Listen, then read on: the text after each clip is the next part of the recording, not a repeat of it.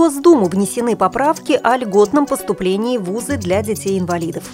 Пассажирские платформы на юго-восточной железной дороге адаптируют для инвалидов. В Удмуртии впервые выпустят красную книгу для слепых. Далее об этом подробнее в студии Наталья Гамаюнова. Здравствуйте. Здравствуйте.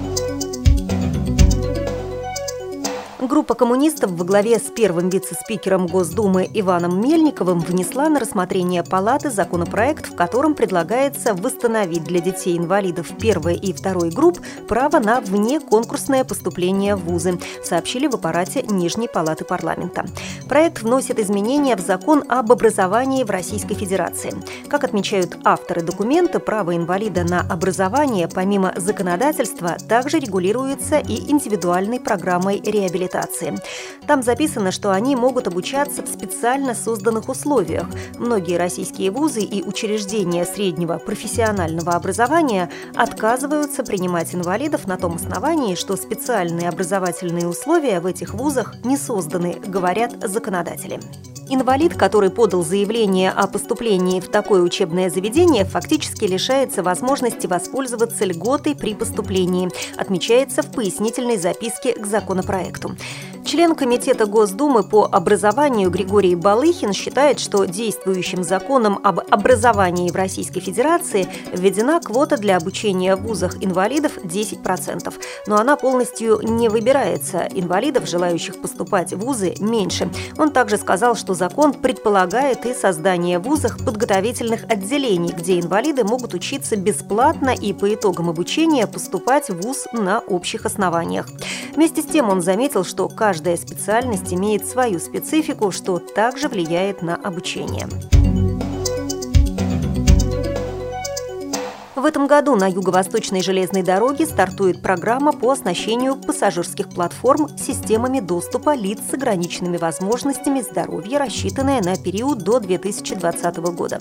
Как сообщил начальник Юго-Восточной дирекции пассажирских обустройств Андрей Артамонов, в 2013 году для маломобильных групп граждан будет адаптировано более тысячи пассажирских платформ. В основном работы будут проведены на малых станциях Боровое и Дубовка. Такого до настоящего времени еще не было. Программа реализуется в рамках проекта «Реконструкция вокзального комплекса пригородных пассажирских перевозок», сказал Артамонов. Сумма затрат на эти цели в 2013 году составит 14 миллионов рублей.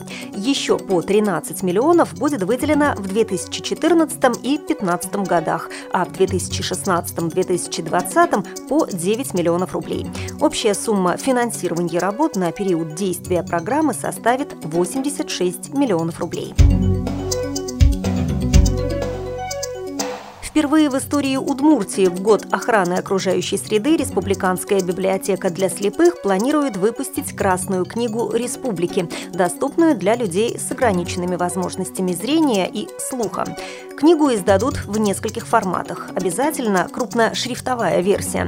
Для этого книгу отсканируют и увеличат размер шрифта до 18 кегля. Книгу также переведут и в звуковой формат, запишут и отредактируют текст, потом при необходимости наложат звуки природы, голоса редких птиц и животных. Эту версию можно будет послушать в формате MP3. Эм Дизайн обложки и для крупношрифтовой версии книги, и для диска делают сотрудники библиотеки.